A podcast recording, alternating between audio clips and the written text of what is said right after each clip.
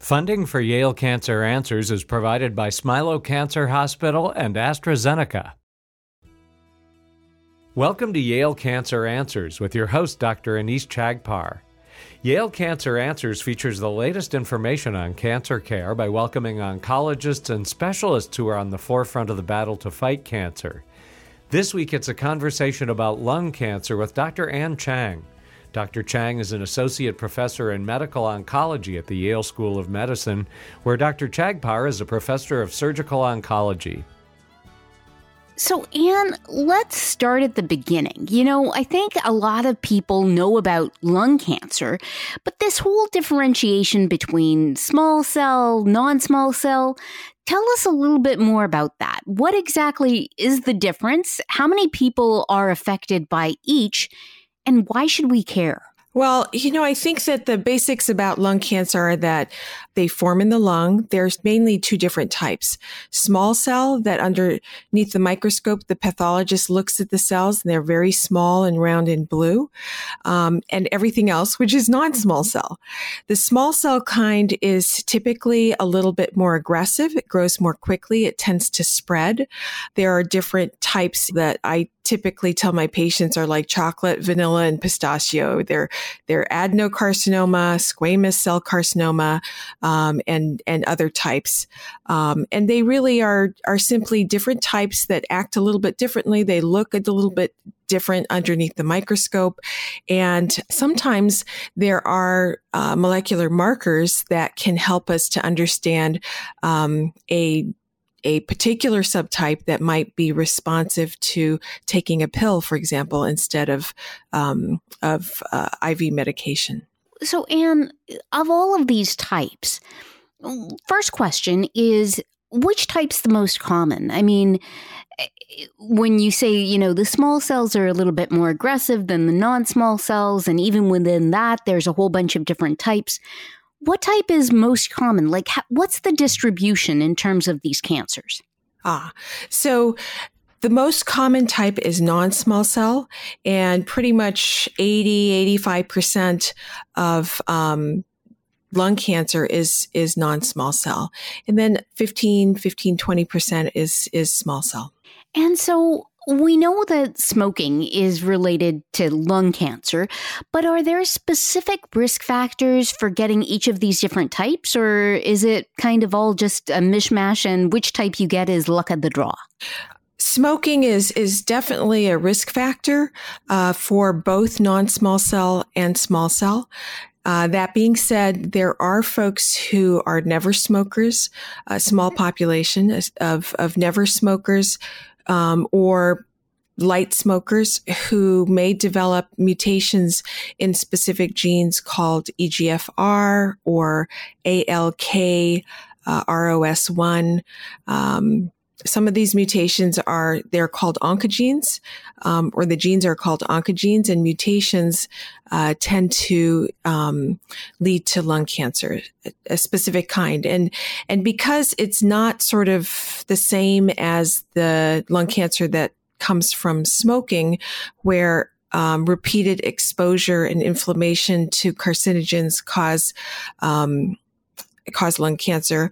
Uh, those patients with, for example, a mutation in EGFR um, can actually be treated with a targeted therapy uh, that targets EGFR, and that, as I said before, is is often in the shape of a pill that you can take daily. So it's it's really important to when you're diagnosed with lung cancer, um, to understand the pathology and specifically the molecular pathology. That means the kinds of mutations that might be available, especially if you have um, a, a, if you've never smoked or if you have a very light history or remote history of smoking. And so, you know, for the people who have never smoked or have a very light history of smoking, um, are they more likely to get one type of lung cancer in terms of small cell versus non small cell than others? And these mutations that you're talking about, are they more common in small cell or non small cell, or does it make a difference at all? So these mutations that I spoke of are more common in non-small cell, and those folks who are light or never smokers are more likely to to um, uh, develop non-small cell lung cancer than small cell lung cancer. Uh, typically, um, it's it it has rarely happened that I've seen patients uh, who never smoked who developed small cell cancer, but typically there is a history of smoking. So, you mentioned earlier that small cell were more aggressive. Tell us about the prognosis. So, it sounds to me like if you're going to have a choice, you would prefer to have a non small cell lung cancer. But how bad is one versus the other? I think that the the key thing to know for both is that there have really been a lot of advances, such that um, we've actually seen improvements in the outcomes for both non-small cell and lung and, and small cell. And this was just published last year in the New England Journal of, of Medicine that the the incidence of both of these and the outcomes of both of these types of cancers are improving. So I think that's that's a really important message to know. Um, the other aspect of you know how you're how you're going to do with this particular cancer. It has to do with staging. And that just means the geography of where the cancer is in your body when when you're diagnosed with it. If it's di- if you are if you have tumors that are just in the lung uh, or or have migrated into very nearby lymph nodes um, then you may be have a stage one or a stage one or two um, cancer, you may be eligible for a local treatment like surgery or radiation um, in combination with with chemotherapy to to to really try to remove that tumor, and th- that's when you have the best prognosis, regardless if it's if it's um, non small cell or small cell. Overall, folks with non small cell do a little bit better. Um, but again, having lung cancer, it's it's definitely a treatable disease. Um, if you have stage four cancer, which means that you've had disease that has traveled outside of the lung to a different organ, such as the liver or the brain or your bones, then you we take a different approach, which is um, then we need to use systemic therapy. That means something that gets into your bloodstream because every single cancer cell anywhere needs to have a blood supply and therefore um, administering chemotherapy or uh, more recently all these advances in immunotherapy um, through the blood into the bloodstream um, that way this the, those uh, therapeutic drugs can reach all of the cancer cells that are in your body where, wherever they may be well, it's certainly good news that, you know, lung cancer, which is something that I think a lot of people fear is is becoming a treatable disease and and that there are all of these advances and I want to get into that. But first, something that you said um, really struck a chord with me um, and has been the case with a lot of cancers, and that is the earlier you find it, the lower the stage, the more treatable it is. So if you have a stage one lung cancer, that's more treatable than a stage four lung cancer. And I wonder, Anne, if you could talk a little bit about advances that have been made in terms of screening that have helped us to find these lung cancers earlier. Absolutely. Um, screening is a hot topic now because the U.S. prevented Preventive Services Task Force just re- issued a different recommendation or it altered their recommendation on screening for lung cancer.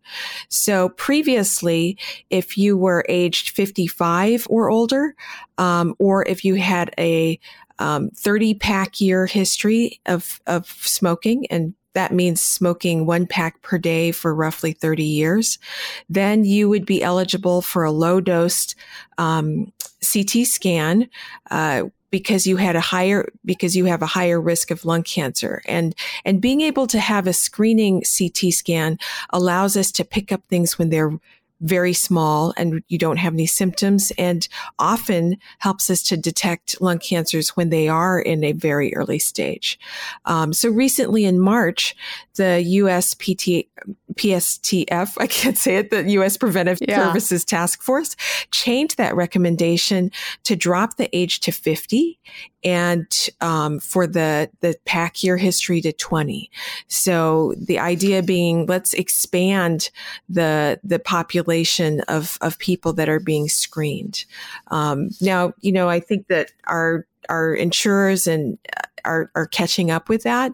Um, but but the recommendations recommendations have changed, and I think that that's going to be very positive um, in terms of of again being able to detect uh, lung cancers in earlier stages where they might be able to to undergo local therapy such as surgery or or focused radiation.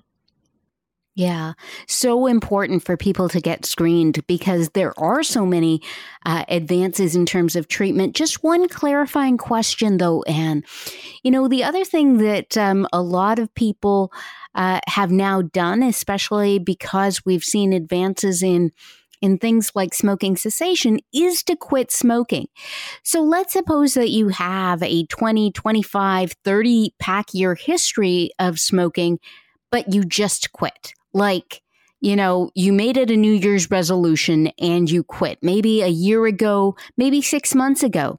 Are you still eligible for screening? Should you still be screened, even though now you're officially a non smoker or a former smoker? Yes, if you have a history of smoking that's 25 pack years, even if it was 10 years ago, um, you can still be eligible for the for the screening. I think it's a really important message to folks that um, wherever you are in your course of of of um, stopping smoking and it's certainly one of the hardest things to do um, it's always important to realize that that that's going to that stopping or quitting smoking is going to help you um, and help your lungs it's going to help your your overall um, health and and you're going to do better than if you continue to, to smoke. Uh, and this is something that we have we have you know there is data for this for folks who even you know, ha- have smoked a lot over the course of maybe even two packs per day. Um, we certainly uh, had, you know, in our society, uh, a number of years where everybody smoked. And that was really sort of run of, uh, you know, part, everybody that was a very common thing. So I think that it's really important that wherever you are, if you're a one pack a day smoker, two pack a day, or you, you only you know, smoke a, a couple of cigarettes a week, I think that, you know, stopping smoking can really help you. And um, we do have a, a, smoking cessation clinic here at Yale that's incredibly successful. There have been so many advances that I can't even keep, keep track. Used to be it was just the patch and the lozenge, and now there's so many different options to help people stop. Um, and and being able to do some of this through uh, tele televisit consultation.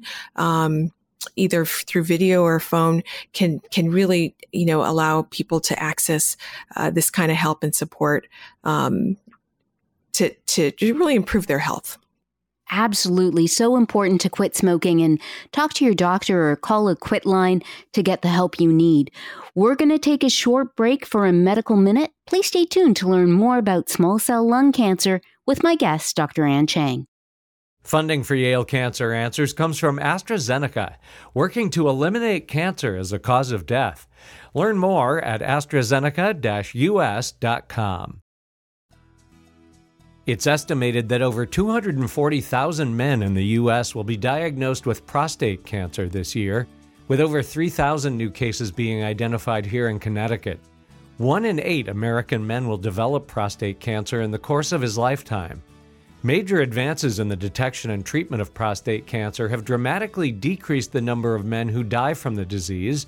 Screening can be performed quickly and easily in a physician's office using two simple tests a physical exam and a blood test. Clinical trials are currently underway at federally designated comprehensive cancer centers, such as Yale Cancer Center and at Smilow Cancer Hospital, where doctors are also using the Artemis machine which enables targeted biopsies to be performed. More information is available at yalecancercenter.org. You're listening to Connecticut Public Radio. Welcome back to Yale Cancer Answers. This is Dr. Anees Chagpar, and I'm joined tonight by my guest, Dr. Anne Chiang. We're discussing recent treatment advances in small cell lung cancer. And right before the break, Anne, you were telling us about the fact that there have been really exciting advances, both in small cell as well as in non small cell lung cancer, that have really affected outcomes for patients with these diseases. So tell us more about some of these exciting advances. I'd love to. This is a, a really exciting time for lung cancer. Um, I remember back to when I started at Yale, which was almost 10 years ago, uh, and I put my first patient or one of my first patients on clinical trial at that time the the standard of care was chemotherapy. And in this case we were looking at um, treating this patient with with immunotherapy uh, and and not doing chemotherapy at first. And he did extremely well. And in fact I saw him um, a couple of weeks ago. And he has been um, off trial uh, with no treatment for the past eight years, and he is contemplating retirement. Uh, and he's doing just incredibly well. Not really, you know, sends shivers down my spine. And, and I know that it's not every single patient that, that has that kind of result, but I think the more that we can learn through, um, studying this through biology, through clinical trials, um, our aim is really to do the best for our patients and push that edge as far as it can go in terms of how they do. I started on trial with immunotherapy um, nine years ago uh, when I started at Yale, and he um, was on trial with immunotherapy, had some side effects, uh, but restarted and then and then completed that, and pretty much has been free of disease for eight years. And that is something that still sends shivers up my spine. He is now uh, contemplating retiring and um, he's been able to work all this time. And so I think that's the, that's really the, the success story for, for, for lung cancer. Not every patient is like that, but I think that you know understanding that some patients um, can do very well and and really emphasizing the science that helps us to understand that is really important. Um, one of the trials that I'm a, a national um, investigator on uh, spearheading that it's it's a trial called INSIGNA it's run through our cooperative group um, that's uh, groups that do um, uh, help to do research, clinical research in the communities.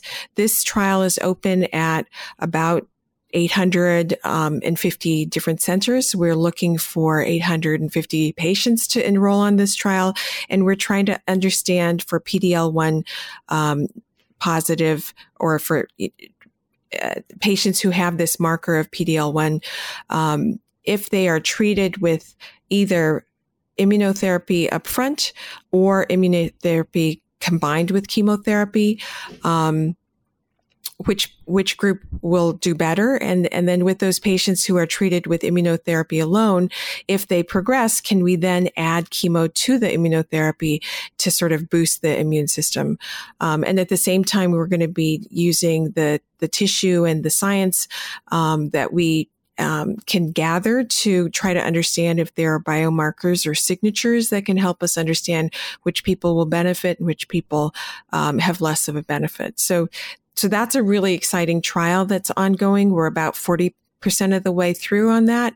Uh, and I think that, you know, there are, you know, thousands of trials with, with immunotherapy and, and, um, cancer right now. But, but I think this is one that will really help us to understand what's the right thing to do up front.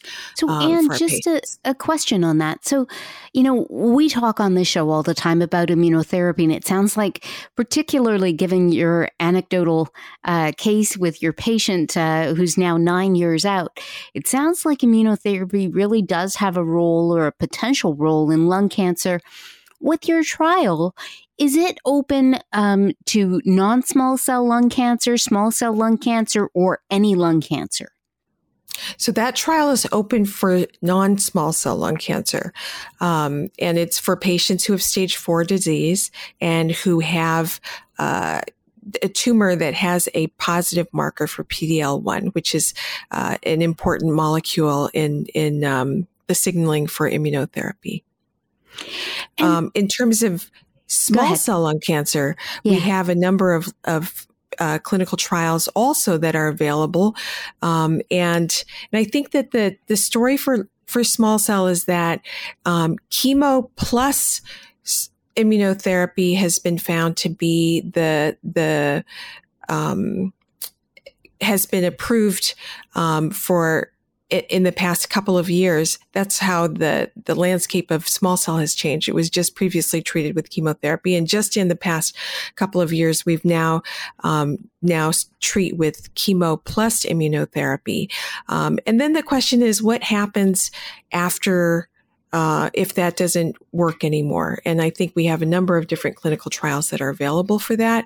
And we're trying to really understand the biology behind, um, you know, what why people respond or why they don't respond. And in small cell, it's typically a, a, tumor where there's less tissue available to test. And so we've we've put together a really great team here for studying the science that includes Katie Politi and Kurt Schalper, um, who are PhD scientists working on lung cancer, uh, as well as myself. And um, you know, I think it, it, would be too hard to go into all of the the the, the details here, but um, I think we're we're going to learn a lot about um, how we can um, explore the biology of small cell in order to um, find out vulnerabilities in order to target um, this disease. Yeah. So it sounds like, you know, across the board in lung cancer, whether you've got small cell or whether you've got non small cell, it sounds like immunotherapy is increasingly becoming part of the regimen um, that your doctor may use to treat your disease and that that really has made a difference. Now, um, Anne, is that the case only for people who express PD-L1? I mean, we've talked on this show before about checkpoint inhibitors like PD-L1. Um, so, is it the case that people who present with metastatic lung cancer, stage four, um, that they should be having their tumors checked for that marker and then treated with immunotherapy, or or is immunotherapy something that you know your doctor may use regardless? So. Um, for non-small cell lung cancer, you definitely need to have your tumor checked. Um, if you have high uh, levels of PD-L1, so greater than 50%, then you may be eligible to be treated with, with just immunotherapy alone. Otherwise, you really need to be treated with a combination of chemo and immunotherapy. For small cell, small cell is different. There's very little PD-L1 expression to start with. Um, and for the trials that have been done, they've looked at really all comers, uh, you know, it, it, doesn't matter if you have PDL1 expression or not because it's so low anyway. But all of the small cell patients that are diagnosed are treated with chemo plus immunotherapy. Hmm. So so interesting how that kind of plays out between the the two um, the two disease uh, uh, types. So tell us a little bit more about other advances that have occurred. Earlier before the break, you were telling us about an alphabet soup of markers, um, things like EGFR and and others, ALK, for example. How have these really changed the landscape, and how are oncologists um, using them to kind of target uh, their therapies to personalize things, as it were? Great question. Um, so, as I was talking about before the break, if you, for example, have an EGFR mu- mutation, which is EGFR stands for epidermal growth factor receptor, but I think that the key is that um, what we found over the years is that if you have a mutation in that, that you really respond to taking that EGFR directed therapy. Um, in this case, it's uh, a drug called osimertinib or Tagrisso, and that's that's and you should do that off the bat if you have uh, stage four disease. Um, if you have stage one disease or stage two disease, or you've had or stage three that you've had surgery, there has been a very new advance in the past year. And actually, it was led by um, Dr. Roy Herbst of Yale, our team, um, that that basically says that after you finish, after you have that surgery, you benefit from taking that oral therapy. So the osimertinib. That was the ADAURA trial. And I think it's important also to mention um, that these trials, such as the ADAURA trial, were offered in our, not only in our, in our uh, main academic campus in New Haven, but also in all of our Smilow care centers across the state. And we have, we have 15 of them. So, um, we, we've been able to, you know, allow patients who are in all parts of the state participate in these types of clinical trials that can really, really um, give access to cutting edge drugs or to help to advance um, science for all patients. And that's that's the case uh, across the country, right? Um, that um, many of these uh, large trials are are offered at academic centers. They're offered at community centers um, and that really people should talk to their doctor because trials, whether they're led by Yale or, or led by investigators at other centers, are often available for patients across the nation. Isn't that right? Absolutely. And I think that, you know, in the past, clinical trials, you know, you thought, gee, I will try a clinical trial if everything else has failed and I'm, it's not working for me. So I'm going to try something experimental. Now that paradigm is completely shifted. So it may be that you have your first treatment that you're going on a clinical trial. Um, and it, it really is to try and better um, the outcomes for each of our each of the recommended treatments that or recommended approaches, standard approaches, um, so that we can, you know, push the envelope and really do the best um, for our patients. And in terms of these targeted therapies, so whether it's, you know, a drug that's targeting um, uh, EGFR, or whether it's a drug targeting ALK or, or whatever, um, this is across the board. Is that right? Between small cell and non small cell? And so the question that I have is if that is the case, then for everyone who has lung cancer, it sounds like they should have their tumor profiled with regards to all of these mutations so that their doctor can better inform what might be the therapy that works best for them. Is that right? So the, the mutations that I talked about, EGFR and so forth, are really much more common in non-small cells. So we do, um, as a matter of fact, test all of our non-small cell samples for uh, you know, we sequence them and look and look for these mutations. For small cell, it's a little bit different. Um, we don't have typically um, uh, mutations in EGFR or ALK uh, specifically for small cell. However, um, because we still think that it's important to um, test for those and typically not upfront. In other words, when you're first diagnosed, but if you are treated with chemo and immunotherapy, and per- perhaps it, it, it, typically works very well, um, in 80 to 90% of the cases, you, you have a very good response. Um, but but that disease may come back when you when you have stage four disease. It's typically not something that you're going to cure because you you know you don't have the option of cutting out or radiating every microscopic cell. So um, if the disease regrows, uh, or if and when, unfortunately, the disease regrows, we want to have options uh, and and really develop more. Um, tools is what I tell my patients to to be able to manage their disease, and that's why we we work we do work so uh, much with with clinical trials, and and and feel that that's incredibly important to be able to advance um, outcomes for for our patients. Dr. Anne Chiang is an associate professor in medical oncology at the Yale School of Medicine.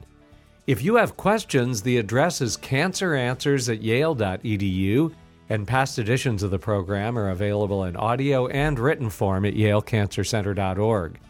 We hope you'll join us next week to learn more about the fight against cancer here on Connecticut Public Radio. Funding for Yale Cancer Answers is provided by Smilow Cancer Hospital and AstraZeneca.